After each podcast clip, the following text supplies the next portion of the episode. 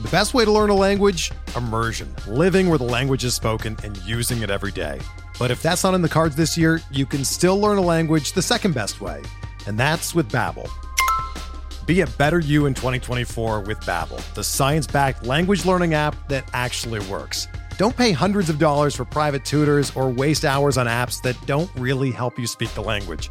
Babbel's quick 10-minute lessons are handcrafted by over 200 language experts and help you start speaking a new language in as little as 3 weeks.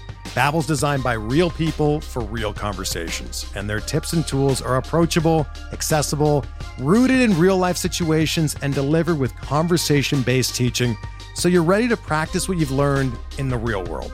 Here's a special limited time deal for our listeners. Right now, get up to 60% off your Babbel subscription at babbel.com slash bluewire. That's 60% off at babbel.com slash bluewire, spelled B-A-B-B-E-L dot com slash bluewire. Rules and restrictions apply. The LABR 15 team mixed league draft occurred on Tuesday night. I was in it, as well as my guest, Jenny Butler from FTN Fantasy. We break down that draft coming up next on the RotoWire Fantasy Baseball Podcast.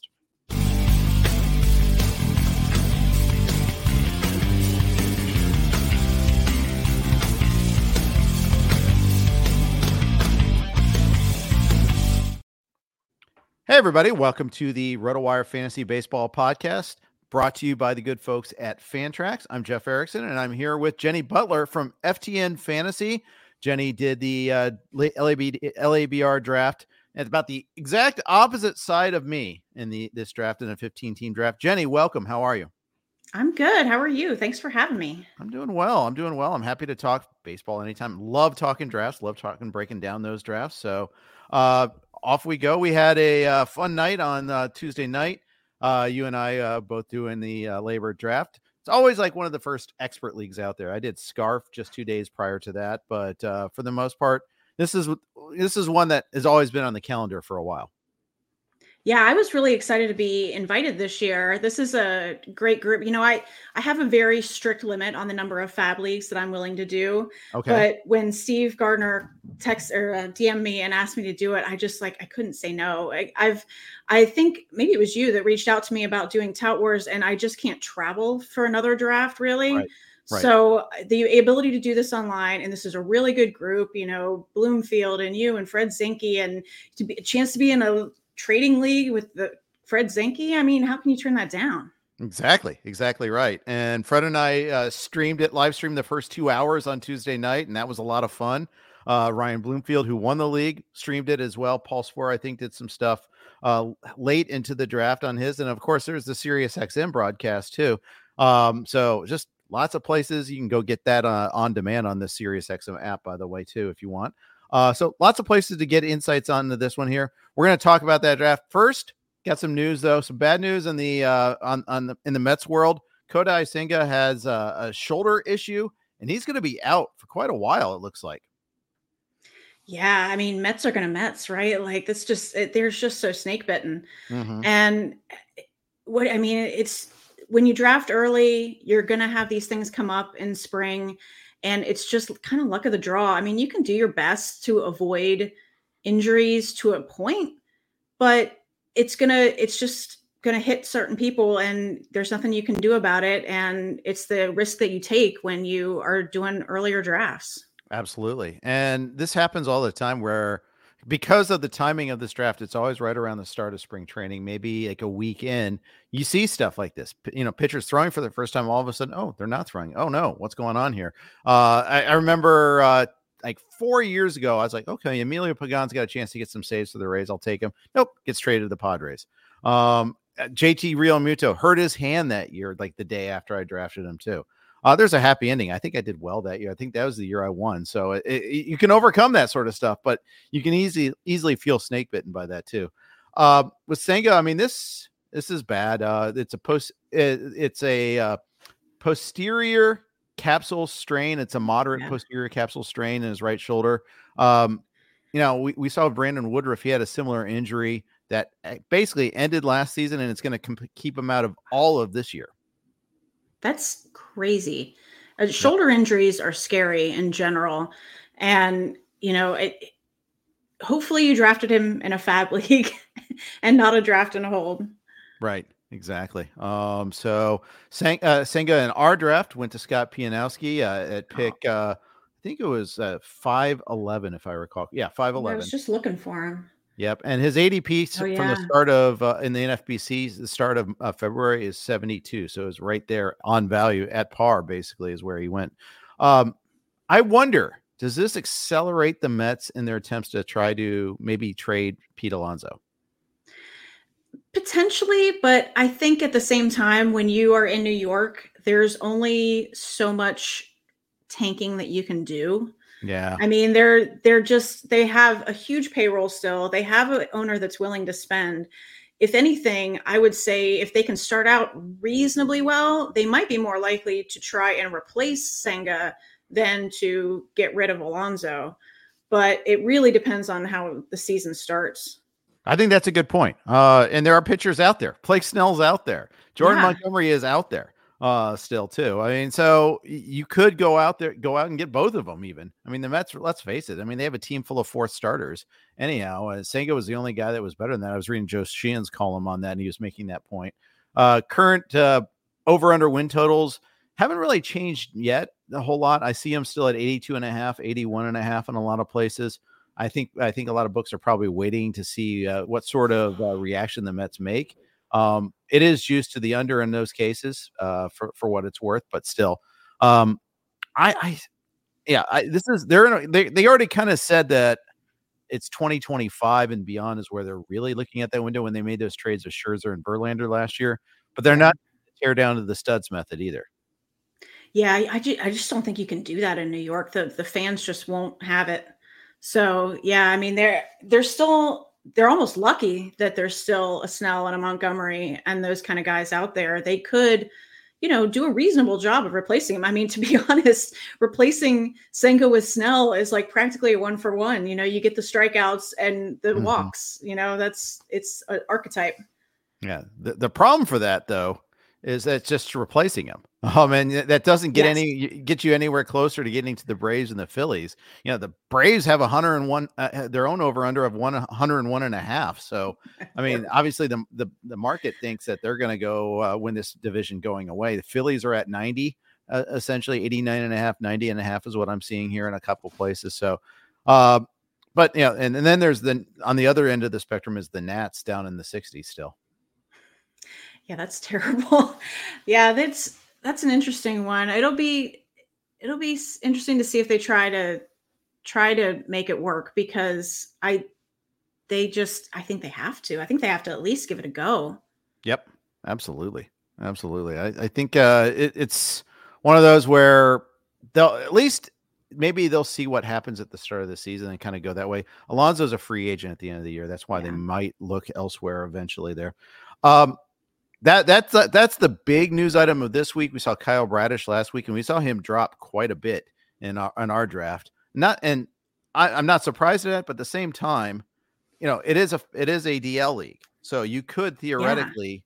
still uh, draft him and stash him. I'm not a big fan of that. He went in the 23rd round. I didn't take any of those stash guys. I was kind of like that. Yeah, I, and maybe I missed a beat on that one there, but I other injuries are going to happen, and I just kind of wanted to start off with 30 relatively healthy guys. I guess that I mean Noelvi Marte might not be ready for this start of the season. We'll see. I got a, I think I got a little stash happy. I'm so excited to be in this league with unlimited IL that I was like, yes, yeah. give me the Scherzer, give me the Jeffrey Springs, give me the Jeff Means, you know, and I just got all this unlimited IL space and and you know when I first heard about the the rules of the league, I mm-hmm you know, knew it was unlimited IL. What I didn't know until I think the morning of was that you cannot pick up injured players in season. Right. So there isn't a waiting a month or two and then picking up Scherzer and stashing him on your IL. So it's now or never. Sure. So that's why I kind of went for it. And also because we're drafting in late February, we have, you know, six weeks till the season starts. I thought that there will probably be some really good fab targets available in that first week.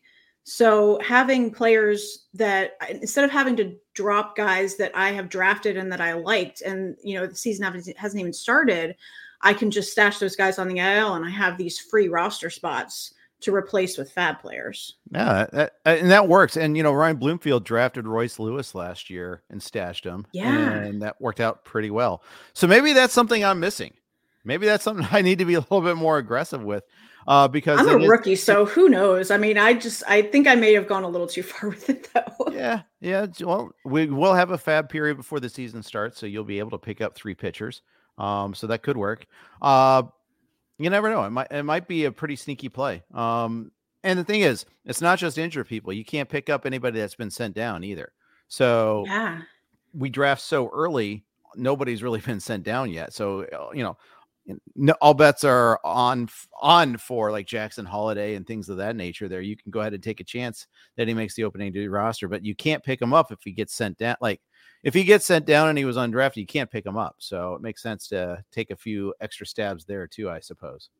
Yeah, I noticed that you took Skenes. So eh, what's yeah. your plan if if he doesn't if he isn't with the team on opening day? Are you going to drop him? Are you going to try and hold on? I'm going to hold on. Um, it's unlike the NFBC where it's unlimited. I mean, there's no IL, so every reserve spot is like sacred. I can. I feel like I can uh, carry a stash if that's the case. And I think Skenes is going to be up after like a month. Um, yeah, I mean, it might be very quick.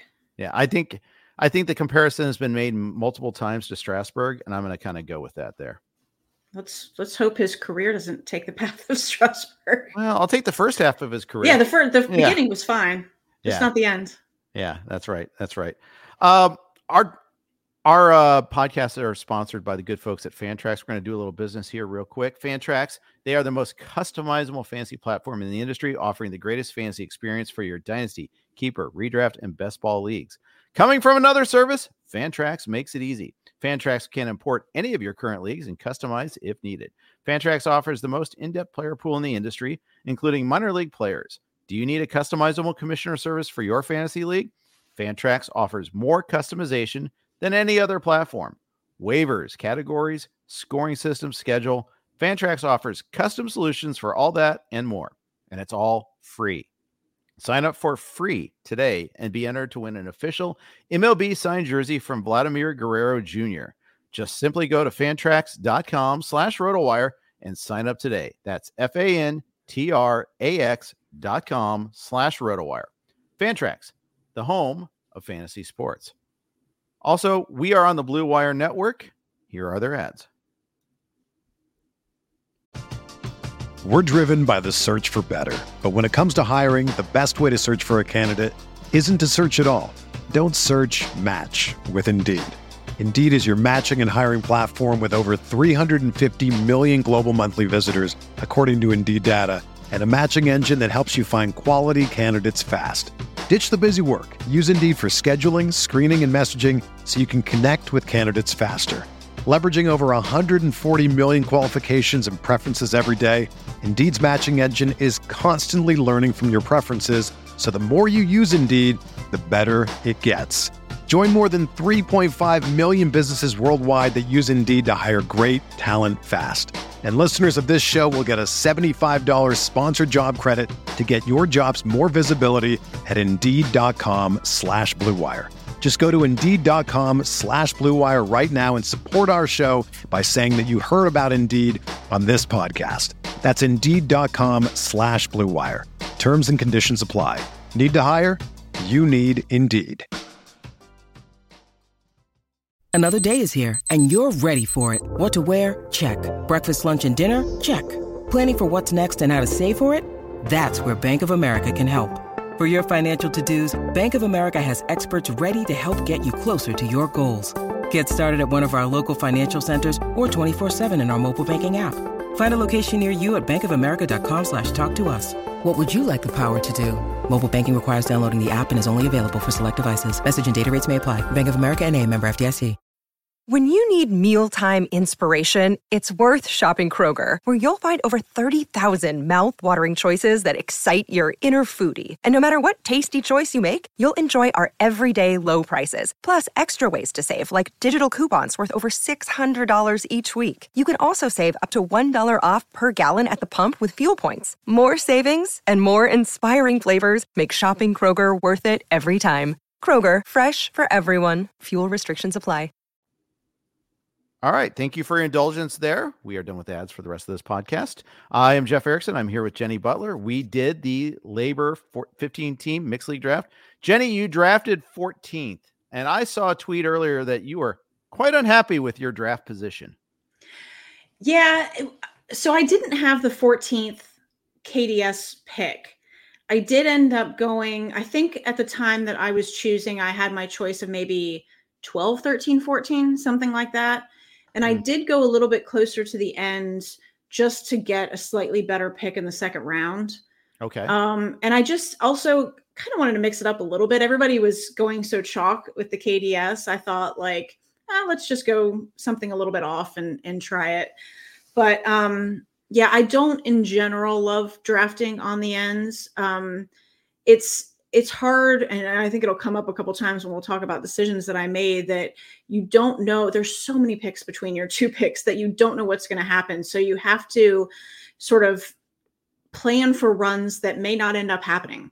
So you right. know i i took two closers in three and four and thinking that i don't know who's going to come back to me so i you know i'm just going to do it and i probably didn't need to but you know i'm happy with who i got and you know i i was able to do sort of two picks at a time which can be nice you know to address two needs in one right. shot.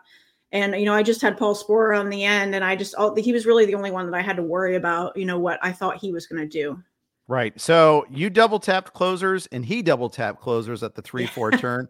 This is a maneuver uh, i first saw done by our good friend and colleague dvr derek van riper uh, I think he coined the term double tap closers, at least the first time I heard it, like in an NFBC style of draft, and he did it at the three four turn. So he did it right then and there. So it was interesting. You went with Diaz and Duran. He went with Hader and Clase. Devin Williams went went two picks before you. Uh, did you feel like coming into this draft like that was that was one of your plans? Um, if things fell a certain way, or how did this come about? It wasn't a plan, but it was an option. So I saw I I didn't know without having experience in this league. You know, I can look back at previous draft boards, but I didn't really have a good feel for how closers were going to go. You know, I come from an NFBC background where closers are always pushed up. I maybe should have considered that this isn't that league. So maybe I didn't really need to do this, but I thought it was an option. So when I saw Devin Williams go two picks before me, I thought, oh, it's starting. And then I also saw, you know, Pablo Lopez and Freddie Peralta, two picks that I like, go before me. And at that point, I was looking at the starting pitch, pitching options, you know, Logan Webb, Aaron Nola, um, Yamamoto, Glasnow, Gallen. Like I didn't love any of them. There, I mean, liked them, but I didn't love them. Mm-hmm. And so I just decided to get closers out of the way. I'm in general an early closer drafter. Um, I think that the slightly different rules in this even led me in that direction a little bit more. You know, in NFBC leagues, you have a seven man bench and you have a thousand dollars in fab. Right. And in this league, you have a hundred dollars in fab with no zero dollar bids, and you have six uh, player bench. So I thought to myself, I really don't want to be stashing closers. I don't want to be speculating on closers in fab or on my bench. I don't want to carry a closer speculation on my bench. I don't want to be putting out two, three dollars, ten dollars at a time. You know, I really don't want there to be, you know, a closer position that opens up and I'm spending twenty dollars of my hundred dollar fab on a closer speculation because sometimes we don't pick the right guy. And when you spend 20% of your fab budget and you didn't get the right guy, that is crushing. So I really didn't want to do that. I also like having um, closures one place where I don't really like waiting till the end of a tier. I like to choose the guys that I'm going to get out okay. of the tier. So I like to get guys that are going to give me good strikeouts and good ratios. So I think that, you know, when you take one of the top five, eight closers, you are having have a much better chance of having somebody that's not going to hurt you in the, as much in those categories. And really, I mean, when I took Duran as my second closer, that's the fifth closer off the board already. So I was worried that, you know, I didn't know what was going to come back to me. Right. And you know, I was sitting at the other end of like, okay, well, let's see what this the rest of this round brings. And I thought that we'd see like five or six more go, maybe perhaps. And instead, one went before me. Yeah. And that was right immediately next to me, Camilo Doval. Now, in fairness, I wanted to wait. I was choosing to wait. Um, and it worked out that I still got my guy Sewald when I did. Um, I like where you, your mindset is with that, and the Fab issue is real and powerful uh, because it's you, you know you're going to need that Fab for other things too, and so going dribbles and drabs, and you know if you go three or four dollars on a closer spec as opposed to just one, I mean that it adds up after a while. Uh, there are trades in this league, but you can't trade Fab, so it you would think that it'd be easier to trade a closer. It's not that easy to trade a closer either. Uh, it is a trade league. Fred Zinkie exists. Therefore, trades will happen. Um, I often make it with him. I trade with Piano all the time too, Scott Pianowski. Uh, I'll, I'll trade with lots of people. I made I made a pretty big trade with Steve Gardner a couple years ago. Um, I think, uh, and then I think last year I think I made one with him as well. He's not in the league this year, but he uh, he he's managing it for us still. He's taking a slight step back to kind of lessen his uh, lessen his load a little bit there. So I'm happy to see that. But um, I, I totally get where you're coming from. I'm really surprised that the rest of the league didn't react. Although I will say it's not. Uh, it's a standalone league. So I think maybe yes. after the top five are gone, maybe people thought, eh, I don't want to spend a fourth round pick on that. Yeah, I did hear that from you know it caused sort of a, a ruckus on various streams that Paul and I I, didn't know Paul Sporer was going to do it too, so I think it looked extra extreme that yeah. the two of us both did it. Um, but you know I, I did hear the comment that you know it's not an overall league and it's not something that i do with any consideration towards an overall mm-hmm. i just want to have my saves not worry about it i in probably almost all the leagues that i will draft this year i hope that i don't even have to think about the closer speculation market. I can go last year i did it pretty well that i didn't even really have to think about relievers in any of my fab leagues. And it's a really it's a really nice thing to have. Absolutely. I i like being able to eliminate something from fab for me i prefer to eliminate yeah. starters um i like yeah. to avoid streaming if possible my better teams like in the nfbc main event have been when i don't have to hit too many streaming starting pitchers uh, a couple years ago uh, a team that finished in the money uh not overall but in my league at least uh i didn't pick up a starting pitcher for almost two months uh, and yeah. my God, that was so fun. That was so nice. Crazy. That I have. Oh, I can just put this one in here and put this one here, and that not only does it do it, it's the peace of mind, but also prevents you from making some bad decisions, and, and just important as importantly, it just focuses your fab. Now, I can I can screw up fabbing on other things too, just as easily, but I think a little bit of focus, a little pre planning is nice. Yeah, I I try to do that also. I try to have at least the beginning of the year my bench be primarily pitching, mm-hmm. um, and try to see who works out. Um, I'm much more comfortable streaming hitters. And one league, one rule that changed in this league this year from previous years is that we will be able to switch out our hitters uh, spots on Fridays. Yep. So we'll have two week two times a week hitter lineups. And so I think that, you know, I can't go crazy with the streaming because of the $100 in fab, but I'm much more likely to stream hitting than I will be to stream pitching if I, if at all possible. Right. Um, I, I heard Phil Dussault when he was on the RotoWire podcast with James Anderson talking about doing that as doing something similar where he likes in a seven man bench situation, he likes to have like five starters on his bench. And I, I, I agree with that approach. I've done it before. It works out well. You start that way. You don't finish the season necessarily that way, but it's nice there that I mean, you're getting some of the streaming starting pitching early, and hopefully a couple of them stick to the point where you want to keep them all the time. Um, and then you can pick up uh, position players as needed down the road. Yeah. Yeah. I mean, it, in a perfect world, you start out, you, you know, have some guys that work, some guys that don't. And early on, you can replace them with those emerging starters that you can really stick to all year. And, you know, what you had a couple years ago is, is the dream. Yeah, absolutely. It is. So you started off Ohtani and Harper.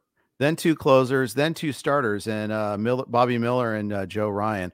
Uh, fun start, very fun upside type of start. You get Ohtani uh, full time as a DH, and you know he might even hit more often because he doesn't have to worry about pitching this year. Yeah, he might hit. He might hit more often. Um, I noticed. I heard somebody mention I can. At I, I think it, I guess it was Steve Gardner on the on the Sirius feed.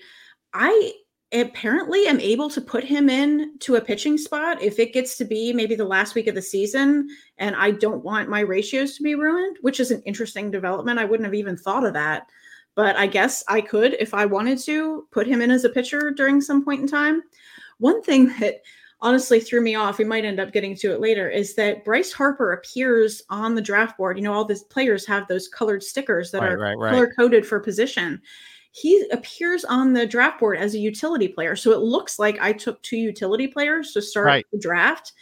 And the f- worst part, really, though, was that I needed him to be colored as a first baseman because I forgot. Oh no! In about round hmm, thirteen, that he was a first. He's just in my head as an outfielder. It's just mm-hmm. it's just an instinctual, you know, reaction that he's an outfielder. And so I'm looking in round thirteen and think, oh, I don't have a first baseman. I need to get a first baseman. And so, you know, in that round, you took Encarnacion Strand, Nathaniel Lowe went, Vinny Pasquantino went, and I thought, oh no, this is really getting away from me. And so I jumped uh, Isaac Paredes, which you know I like him. I'm not opposed to having him as my corner infielder, right? But I would not have done that if I didn't just make a panic pick and so I clogged up my corner infield spot. I have Ohtani clogging up my utility spot. And there were some first base values and third base values really that were open in rounds, you know, 19, 20 that I had no option to take. I mean, I'm not going to take Josh Bell or Anthony Rizzo just to be a bench player. So, yeah. I, you know, I got myself stuck and I was really mad at myself for doing that. And I thought, man, if that if that little sticker was orange instead of gray, I think I probably would have avoided that mistake. But what are you going to do? Yeah, it's funny how the mind works that way. So when you're sitting at the draft table, this is an online draft. Um, are you like a pen and paper type of person? Are you a draft software? What do you, what do you do to track your team?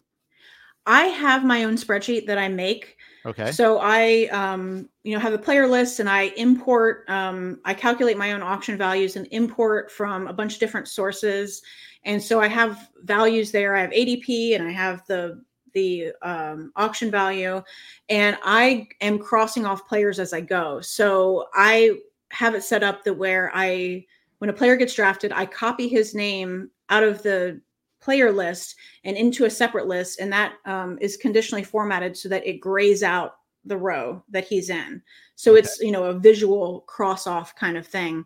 So I do I I would like to maybe have a slightly different option because you end up a lot of the time spending a lot of time crossing people off. Yeah. And it, if you are not on top of it, you can really get behind. And if you lose track of it and you have to abandon that, it really throws me off. So I I do it and I like the way it works for the most part, but um, it does take up a lot of time in a one minute draft, just keeping up with crossing off players. At least with a spreadsheet, I can you know control f and find yeah. somebody compared right. to like having a piece of paper but right.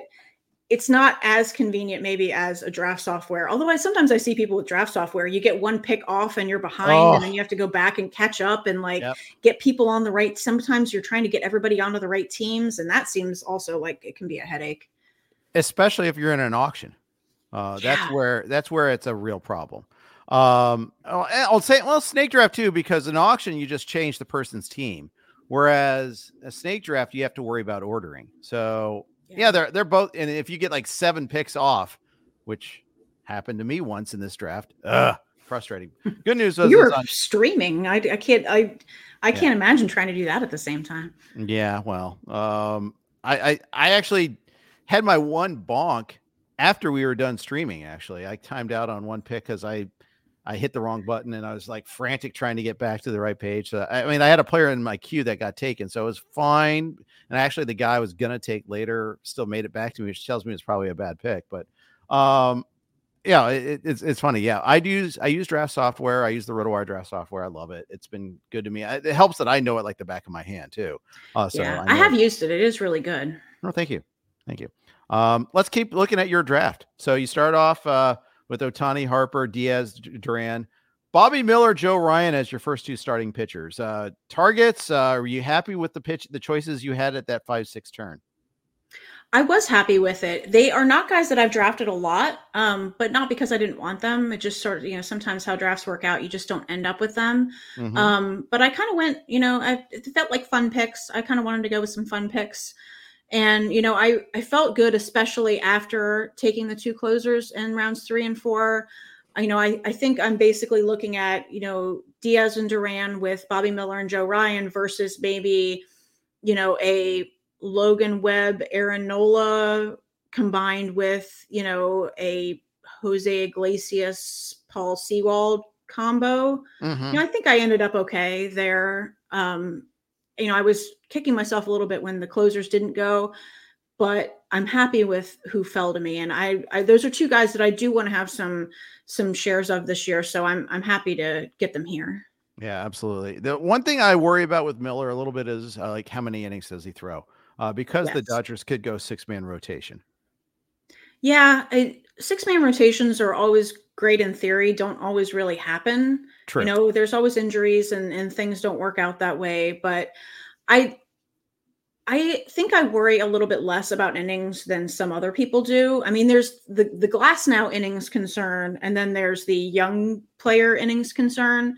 Right. And with young players, I don't worry about it as much we sort of have this you know idea in our heads that there's they can only go x number of innings over the year before and mm-hmm. where does that number come from i mean I, am pretty sure i heard you know Sarris once say that he's talked to people and nobody really knows where that number came from right and so you know i think when if the need is there you know the the dodgers may not have the need but if the need is there i don't think they'll hesitate to just use them every five days even every six days and i'll be fine with that all right. Very good. Um, let's keep rolling then. Uh, another pick that was touted uh, in our live stream, uh, and I think maybe even in Ryan's. I caught. I, I remember if I recall correctly because I watched that the day after. Uh, but Cole Ragans, uh, you got him at pick nine point fourteen. Kind of slipped a little bit there. Uh, I, I've seen him go earlier in a lot of other drafts.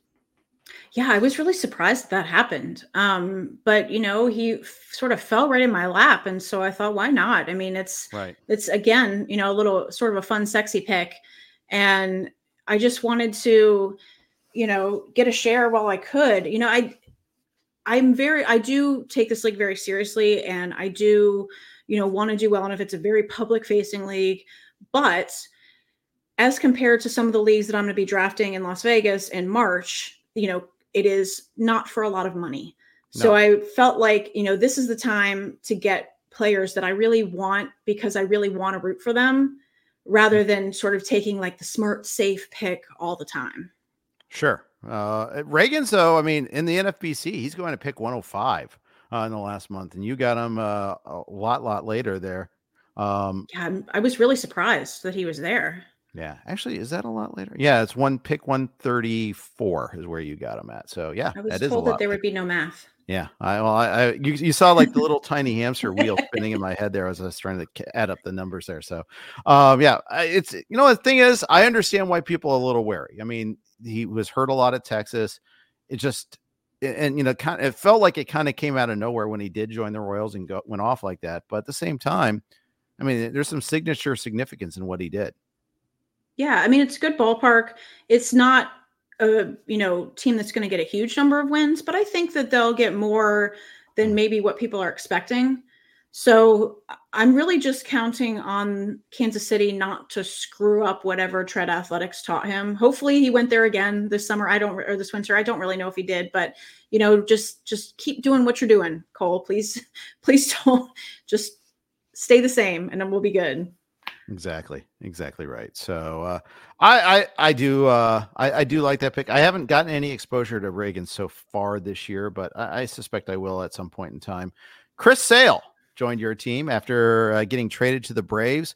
Uh, Yeah, this is this is another one of those how many innings does he throw type of guys. Uh, but for for obvious reasons, he's been hurt a lot so far. And what what are we getting with Chris Sale? Uh, both valid questions, but I think with the organization, with the team, you know, with his track record, I think that's a reasonable risk. Yeah, he was another one that I was actually fairly surprised fell to me. I know that he's kind of a popular pick, you know, amongst people that want to talk about, you know, their guys and things like that. And I just, whenever I can, like to get pitchers on good teams and teams that I trust their pitching development. So, you know, it's like somebody getting traded to Tampa Bay. You know, you right. You know, if Atlanta wants him, I feel good about it. So, and you know, they should get a lot of wins. Hopefully, they will let him pitch long enough into the games to be a part of those wins. Kind of like me drafting Ryan Pepiot. Uh, in Rays, we trust Yeah. for sure. Yeah, Uh, exactly. exactly. Uh, you took uh, two catchers and a third guy that ultimately will be a catcher. You got Luis Cap- Campusano. I believe that was in the 14th round, uh, 15th, yeah, uh, 14th round on the way back. And then yeah. Henry Davis, who will catch at some point. He's currently only outfield eligible, and of course, you had to add in one guy in the last round. You did Gary Sanchez for that. An interesting gambit with uh, Davis. We know he's not uh, uh, catcher eligible now, but he's going to be the Pirates' full time catcher, especially given the injury situation there. Yeah, I um the catcher situation got away from me Mhm. to be honest. I I was watching them go and I thought, you know, I win let's see round 12 when it was coming towards me, I was all about taking Gabriel Moreno and he went a couple picks before me. And then on the way I thought, well, if I didn't get him, I probably can get, you know, Mitch Garver, Keibert Ruiz maybe on the way back and they went in that same round. So it kind of it's one of those things where you're on the ends and the end of a tier goes and you just kind of push it back and then at the end of the next tier goes and you push it back.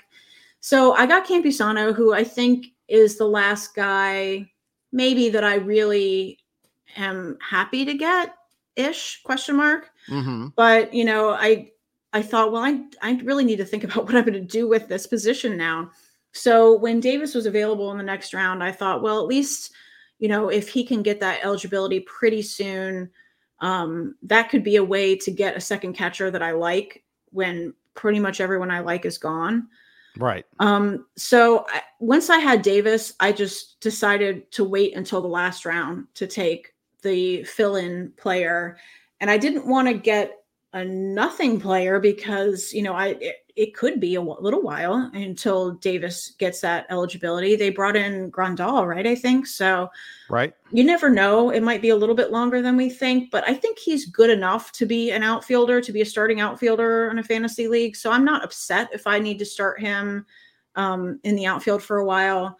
Gary Sanchez, I, who knows? They they brought him in and they paid him, so you know he might be getting some DH at bats. You know, maybe periodic catcher at bats when when they need to rest Contreras. So I just wanted to get somebody that might be kind of fun and we'll see where it goes. If if Sanchez doesn't work out, I might have to stream a little bit and Mhm. hopefully Davis won't take too long getting that eligibility.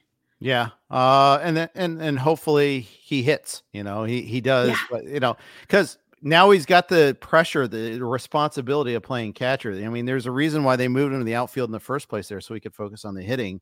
Now that he's not focusing strictly on the hitting, can he still hit? That's, that's the thing that I'm kind of curious about. I, I mean, I think there's plenty of upside there. And I think at that, uh, your, your price for him is fine. Uh, as far as that goes, uh, in, in terms of like weighing risk versus upside there. Is there a player that got away from you beside? I, I guess you already mentioned that a little bit with catchers. Is there another area where, like, even like, did Sporer snipe you at all? Sporer did snipe me. He sniped me on Christopher Sanchez. Ooh, good one. And I take I took Cole Ragans when he came to me, but I would have been very happy to get Sonny Gray. I was definitely thinking about Wilson Contreras at that same turn. Um, you know, he took Ty France, who I really like, but like I said, I locked myself up at, at Mhm. first base. Um, yeah, and I he also took um, Alex Cobb as his injury stash, which I think is a is a pretty smart one. Um, but yeah, I got I got a couple of angry DMs from him during the draft that I sniped him, which was always Yep. fun. Yep, he dropped by ours and said that Jenny was yeah, Jenny's killing me. I think is what he was saying. So, yeah, that was Whenever you can frustrate Paul Sporer, you got to do it. yeah. And apparently, all you need to do is just say Cardinal, cardinal. Take a cardinal. Paul Spar took six cardinals like in seven picks. It was crazy. I didn't even notice it until somebody meant as the draft was going on. I was listening to the Sirius XM feed, and uh, as when somebody said it, I had to look back and say, "Oh my gosh, he is! What is this?"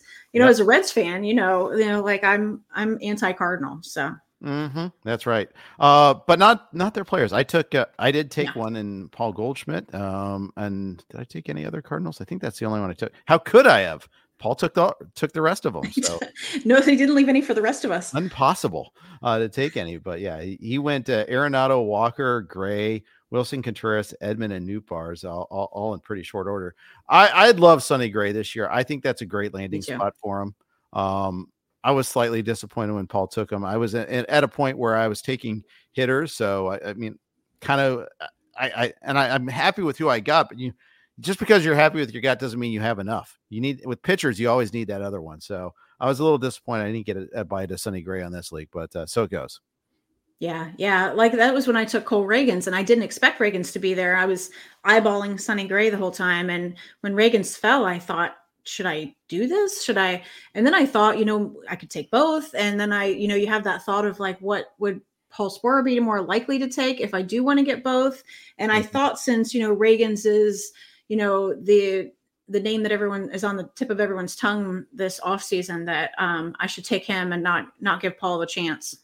Yeah, I turned out well there. Uh, you took a lot of outfielders later. Uh, you took uh, Ian Happ. We both did, right? Yes, we did. yes, we did. Um, was that a design like okay? I think because you know there's always something has to give in a draft. You kind of come in planning like okay, well I'm going to wait a little bit on outfield and, and fill up other positions, or is just more what the draft provided to you? It was a little bit more of the latter. I I'm not I'm not scared of outfield. I've heard a lot of talk um, in this offseason about outfield being so shallow.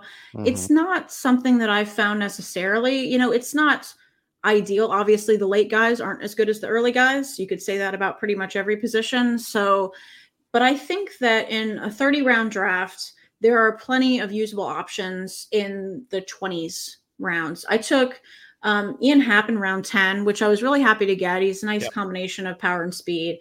And then I waited, um, jumped on Henry Davis specifically because of the potential mm-hmm. catcher eligibility. But then, you know, I was happy to get in 16, 17. I got Kerry Carpenter and Max Kepler. Max Kepler, I think, is is going later than he probably should. Mm-hmm. And then uh, in round 21, I took Matt Wallner, who uh, hopefully will be a good power source. So I think that late in drafts, it's there are there are outfielders there that are definitely usable, if not desirable. So I'm not scared to wait a little bit on outfield. Nor am I, uh, obviously, um, and didn't necessarily come in thinking, okay, I'm going to wait on outfield. It just kind of worked out that way. I did get Santander in the eighth. He's he's like super old, uh, super boring, and that's fine. Uh, I I need a few boring players in my life. Um, Yoshida, same thing, except he addresses batting average, and I, I definitely wanted to attack that. Uh, Hayes is another one. Merrifield isn't doesn't have a green sticker, but he's going to be an outfielder for me too. Um, that was uh, that that was like I was kind of shopping in the boring tier because I just wanted playing time. I wanted to make sure if I'm going to wait on outfielders, I want to wait on guys that I know are at least they're going to play on a regular basis. Yeah, that's the key. And you got Jack Suwinski. I am a huge Jack Suwinski fan, so yeah. I'm happy about that one. I, you know how sometimes you find a guy when he's just first breaking out, and then you feel this sort of like kinship ownership over yes. of like him being good and everybody else finding him. It was in late 2021, I think, 2022 maybe, that I jumped on him when I first saw him doing stuff and maybe the second half of the season. And now that he's, you know, on everybody's teams, I'm just I'm just so proud, you know. oh, oh, yeah. I I uh I I am definitely after it was cool to like him that I jumped in. I've got him in a bunch of drafts though this year. Got him in a draft Champions League, uh, the Arizona Fall League Speakers draft that we did, and another NFBC 50 I did early on. Um, I seem it seems like I end up with him. That's like the neighborhood I'm shopping for an outfielder. Yeah, me too. I've gotten several him on several teams. Do you try to diversify or do you uh, keep going for the same guys? Because and I, I, feel like this you got a better chance of repeating mid to late rounds than you do early. But do you find yourself trying to going back to the well with the same players? I, I tend towards certain guys, but I am not somebody, you know, despite what I just said about Jack Suwinski, I'm not somebody who really has my guys. I'm not the type of drafter who eliminates, you know, 80% of the player pool like the great Casey Chaw used to. Right. And I so I'm just sort of looking at each draft as it comes and trying to balance my stats. So, you know, there may be teams where you know, I'm not, I may not go as extreme as, you know, a keeper or um, Esteury Ruiz, but, you know, there may be a time when I really feel like I need to take, you know, a Tommy Edman or a, um, I'm blank out, oh, Nico Hoerner, somebody like that. But there, I'd rather not have to do that. I'd rather stay balanced. But you know, I'm open to taking what the draft gives me. Things are going to fall. Things are going to go early. You know, there might be times when all of a sudden I'm just overloaded with power and I need to make that up so I don't really want to limit my options if I can right. help it. Right. That makes sense. That makes sense. Uh, every 15 team league, it seems like there's an area, whether it's a position or a category, where you feel a little shaky. Uh, for me, it's closers. I, I, a second, my second closer is Alex Lange. Uh, I did not get that second closer. Um, I probably should have taken Alvarado instead of Lange, although I think Lange's got a better beat on his job than Alvarado does on his, even though Alvarado is a better pitcher. Um, right. But where for you is there like that uncertainty, that shakiness? I think it's in the back half of my starting pitching. Like I said, I think I might have gone a little bit stash crazy, IL crazy. So mm-hmm. right now I'm looking at having, you know, my starting lineup and that's it. I'm going to have to build up the the the depth from that first FAAB run. Okay. Um, what I did, you know, I have Chris Paddack, who's a complete wild card. It was another like sort of fun guy pick, but you know, that's that's not somebody I, who I feel like I can rely on. I did one thing I really liked about it is on in the round 23 24 turn, I paired up Tyler Wells and John Means. So okay. hopefully that's kind of a switch out. You know, if I don't know if Wells might even still stay in, if Bradish is out, but it's possible that when Means is ready to go, Wells will lose his job and I can just make that swap. Um, but I think that I need to be really thoughtful in the first couple of uh, FAAB runs to make sure that I can build up some starting pitcher depth. Sure, absolutely. Um, and you notice I have a bunch of starting pitchers on my reserves. Uh, we have a little bit of a challenge. You went with uh, Paddack. I went with Louis Varland. Um, yeah, yeah. I, you know, watch it. Watch the answer be DeSclafani and someone else, but probably, probably. Uh, but uh, yeah, we'll see. Uh, but uh, you know, the Twins. I mean, I think they have a pretty re- decent recent track record. So uh, with with starting pitchers. So maybe both are the correct answer. So we'll see about that one there. Uh, but it's always fun to uh, kind of breaking down the draft, seeing what we're going to do.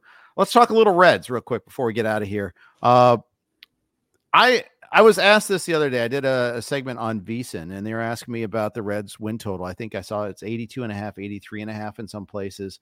Uh, and I'm not sure where I fall on that one there. Apparently, though, according to uh, Bet, Bet MGM's guy, it is the most bet future so far. The Reds over wow. on 82 and a half. That's crazy. I'm surprised. I mean, I guess it's just because they're so young and fun. Mm-hmm. But, you know, a lot of things have to go right for for them to really make a run at it this year.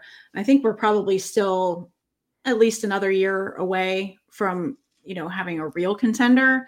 Right. You know, I there's a lot of talk in the in the fantasy community about this infield and there's so many guys and what are we going to do? Are they all going to lose playing time? And I'm not really that worried about it. You know, I feel like it'll all kind of work itself out. Um, you know, I think it's a lot to assume that every one of these you know, rookie or second year guys are going to just be firing on all cylinders through the entire season. Right. It's a lot more likely that there's going to be ebbs and flows up and down. You know, these guys might have to go down for a little while. There will obviously be injuries. And, you know, one person that's definitely getting, you know, the short end of the stick in the conversation is poor Jonathan India, who, yeah. you know, I have said from my, you know, the one thing I can sort of contribute to this conversation as a Reds fan is that I don't see Jonathan India being a strictly bench player, a super utility player. I mean, he might play all over the place, but I think he's going to play regularly. You know, when you are in Cincinnati and you are going to those games, the fans love Jonathan India. I think the team loves Jonathan India. And I think that there will be times with the you know the way that the younger guys are going that he I think he'll get plenty of at bats. Yeah, I, I, I think he will too, and I think everybody's like frustrated that Candelario signed with the Reds, even though I'm happy yeah. the, the, the Reds are signing people. But uh, I think you're probably right. India is cheap. He still is tradable if they want to trade him, but I don't think they want to trade him either.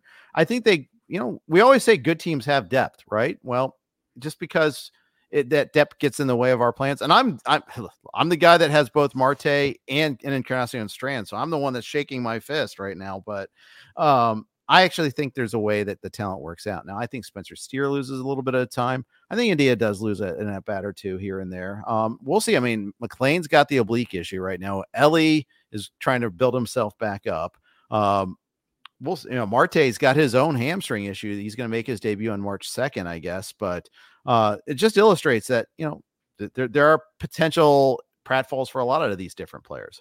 Yeah, these ways, these things always have a way of working themselves out. I mean, how many times have we said at the beginning of the season, the Dodgers have all this pitching depth? What are they going to do? Who's going to play? Mm-hmm. And, you know, by May or June, they're starting some guy we've never heard of. And of course, he's doing well because they're the Dodgers. But, you know, it's, it, it always ends up, you know, you need that. If you're going to be a team that's trying to contend, you need all the depth you can get. Absolutely. Absolutely. Uh, the Reds have more pitching depth than they did last year. Of course, they had none last year, none at all. Uh, and they, they added Jake Moll. That's the list of all the players they could have added at the trade deadline. They added Jake Moll, who pitched well, but you know, a lefty specialist isn't really going to push you over the top. They need a lot more than that. What'd you like? Uh, what'd you think about the uh, signings that the Reds made this year? Are you on Frankie Montas at all? Are you on Nick Martinez at all? I'm a little wary of them for fantasy. Okay. You know, I think that, you know, in a something like a draft and hold where you have 25 pitchers to choose from, you can get by with that. It's maybe worth taking a shot at the upside. Mm-hmm. But, you know, for the Reds, I'm I'm happy about it. You know, I think that, you know, they they went out and got some guys that may not be the most expensive, the the biggest names, but I think they're both very solid pitchers and I'm I'm hopeful that they can, you know, survive in Great American. Yeah, that's and that's always the rub, right? You know, it's like okay, it's one thing to actually be fully healthy and, and firing on all cylinders, and it's another thing to be able to do it in that ballpark there too. It does tend to wear down some of these pitchers. Nick Lodolo, um, are you drafting him? Are you drafting Hunter Greene at all anywhere this so far this year? I haven't. Um, Hunter Greene is a little wild for my taste in mm-hmm. fantasy. Mm-hmm. Um, I was definitely open to Lodolo, and I'm seeing weird predictions that he might start in the minors. I don't know that I believe that, mm-hmm. but you know they do have at the moment too many starters for a five man rotation. So right. you know maybe it'll be Ashcraft, maybe you know it will be Lodolo that starts out in the minors just to recover a little more from that injury. But um, I think Lodolo is a really good pitcher, and so if he's healthy, I don't see why he wouldn't have one of the five starting spots.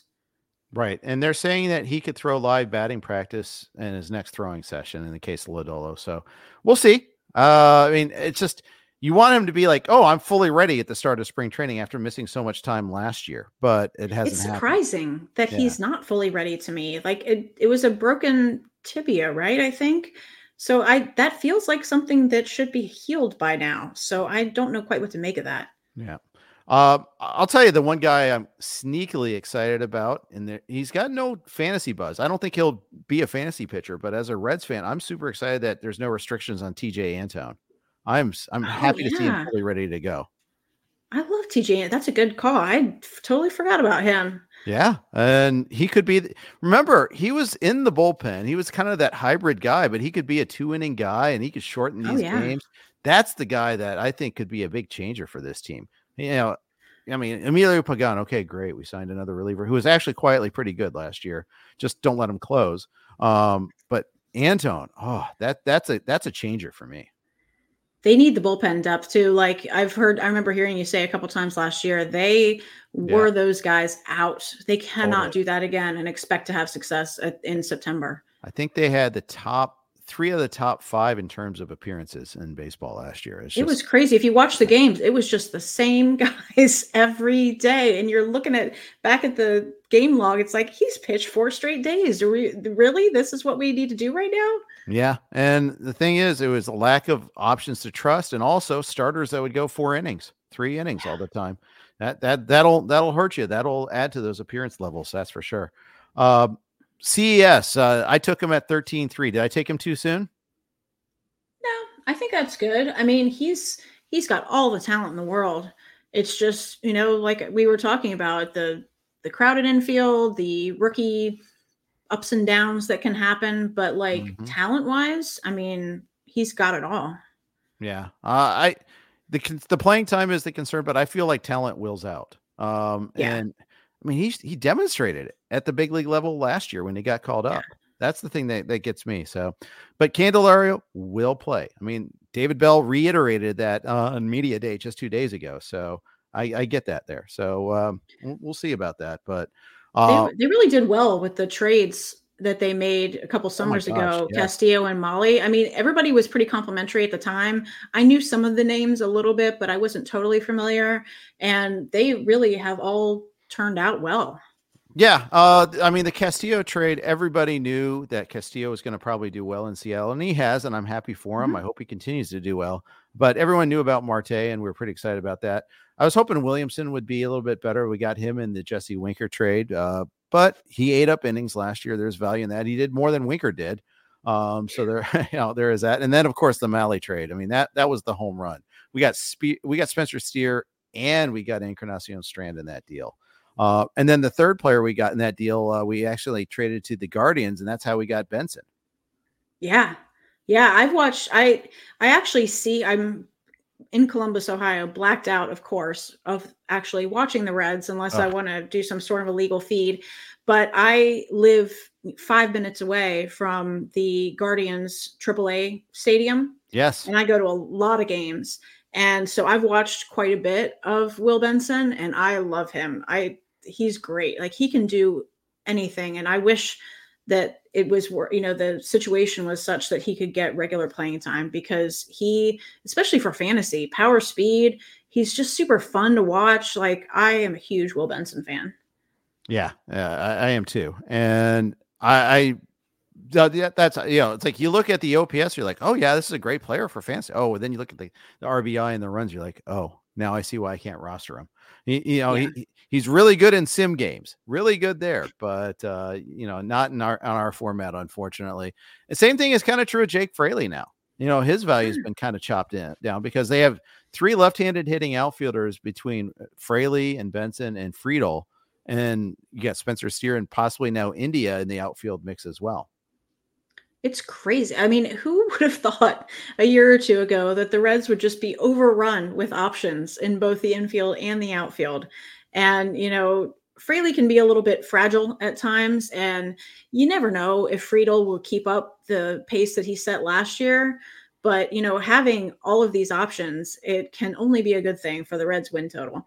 Yeah, absolutely. Absolutely. Um, so what so going back to that win total, it's at 82 and a half, 83 and a half. What say you? 82 and a half, excuse me it's so hard to be objective in this situation. My first instinct is to just immediately say over. It sounds, I would say, about right. Mm-hmm. It's a very winnable division. So if they aren't trying the entire season to win, I'll be very disappointed. I think they are. I mean, I don't yeah. I don't think it's, you know, that's a worry, but it's a very winnable division. So especially with Milwaukee, you know, giving up a little bit, you know, we have sort of St. Louis taking a step back to where they were with Milwaukee taking maybe a little bit of a step back, but yeah. um, they I think they can hang with those guys. And I've I believe I've told you this before. When we go out to Las Vegas, the Westgate Sportsbook has the MLB over under contest.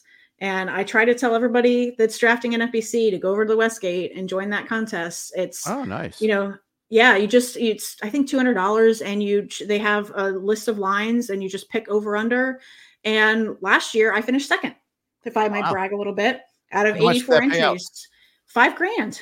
Wow. So no, yeah, it worked nice. out really well. It I didn't have the season that I would have liked in NFBC. I had a lot of fourth place finishes, which is not uh, my two main events and my uh, twenty five hundred dollar auction were all fourth place finishes.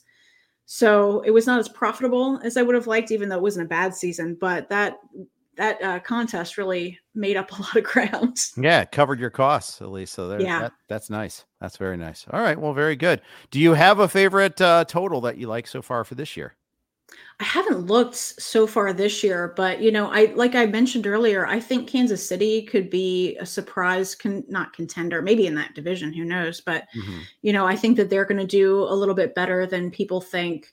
Um, I don't. It's so hard when you look at lines to what to know what to do with the Dodgers and the Braves lines and teams like that. Like they right. to be predicted for over a hundred wins is kind of insane. So, you know, the smart move, really the smart move, if you're making some kind of wager, is to find the places where you think the teams are going to go under because it's the popular thing amongst the public to pick those over lines because that's what everybody wants to do. Everybody goes out to Vegas and they, you know, pick the over on their own team and, you know, trying to have fun with it. And if you really right. want to do the smarter thing, is to find the teams that might be, you know, in a pick on the under. Yeah. I have one fade. Uh, that's the Marlins at 78 and a half. I feel like they've done nothing to improve. They, I mean, they signed Tim Anderson. Tim Anderson. Yay. I just I drafted him. I with no team. I don't like generally like drafting players with no team, but I took a chance in round 19, and I was very happy to see that news today. Yeah, well, I, I and I hope he's more the 2022 Anderson than the 2023 Anderson for your sake. Uh, yes, yes. Uh, I I didn't have him anywhere last year. I listened to poor Scott Jenstad uh, every Sunday. Just Tim Anderson Homer watch. Yep. Oh, it was awful. So I mean, it I'm not going to put up with it all that long. Last year, you know, you get stuck with those guys that you know you ex- expect to be good, and you just think, I can't drop him. What am I going to? Am I going to drop him? Right. But you know, and then in the end of the season, yeah, you probably should have dropped him. But in this situation, and the fact that I got him late, and he's had this bad year, if he's not hitting, then I don't have any problem cutting bait. Yeah, uh, I, I get it. I, I absolutely get it there for sure, and he, he's probably better than Jon Berti, So it, it was worth the, and it didn't cost the Marlins anything really. But that's just the point. They lost Alcantara, Sandy Alcantara. Uh, they they signed Trey Mancini, and they traded for Christian Bethancourt. That's it. That's all they did this offseason. Yeah, they, they lost Soler, too, right? They lost Soler. Yeah. yeah. yeah. And so I, I feel like they should be like 75, 74 uh, down in that range because I think they were overachieved a lot last year too. So, I mean, I guess 78 and a half is a reflection of overachieving. I just think it should be even more, but that's just me. That's my one that I like so far. Yeah, I would agree with that one. All right. Very good. Well, let's end on, a, on in harmony then. We'll end with agreements and uh, we'll we'll look forward to the start of more spring training games and more meaningful news. Jenny, thanks for coming on today. Thank you so much for having me. This was fun. Always, always fun talking baseball. Follow Jenny Butler uh, on Twitter, of course. Uh, you can follow her at Jenny Butler 830. Uh, you can also read her uh, work over at FTN Fantasy, and she's part of their draft kit, and hopefully more during the regular season as well. Um, and she'll be part of this LABR league all season long. Thank you guys for listening to the podcast. Thanks to Fantrax for your sponsorship. We'll be back at you again uh, tomorrow. We've got, uh, of course, we got Clay and Todd tomorrow. Thanks for listening to RotoWire. Take care. This is the story of the one. As head of maintenance at a concert hall, he knows the show must always go on. That's why he works behind the scenes, ensuring every light is working, the HVAC is humming, and his facility shines. With Grainger's supplies and solutions for every challenge he faces, plus 24 7 customer support, his venue never misses a beat. Call click grainger.com or just stop by. Grainger, for the ones who get it done.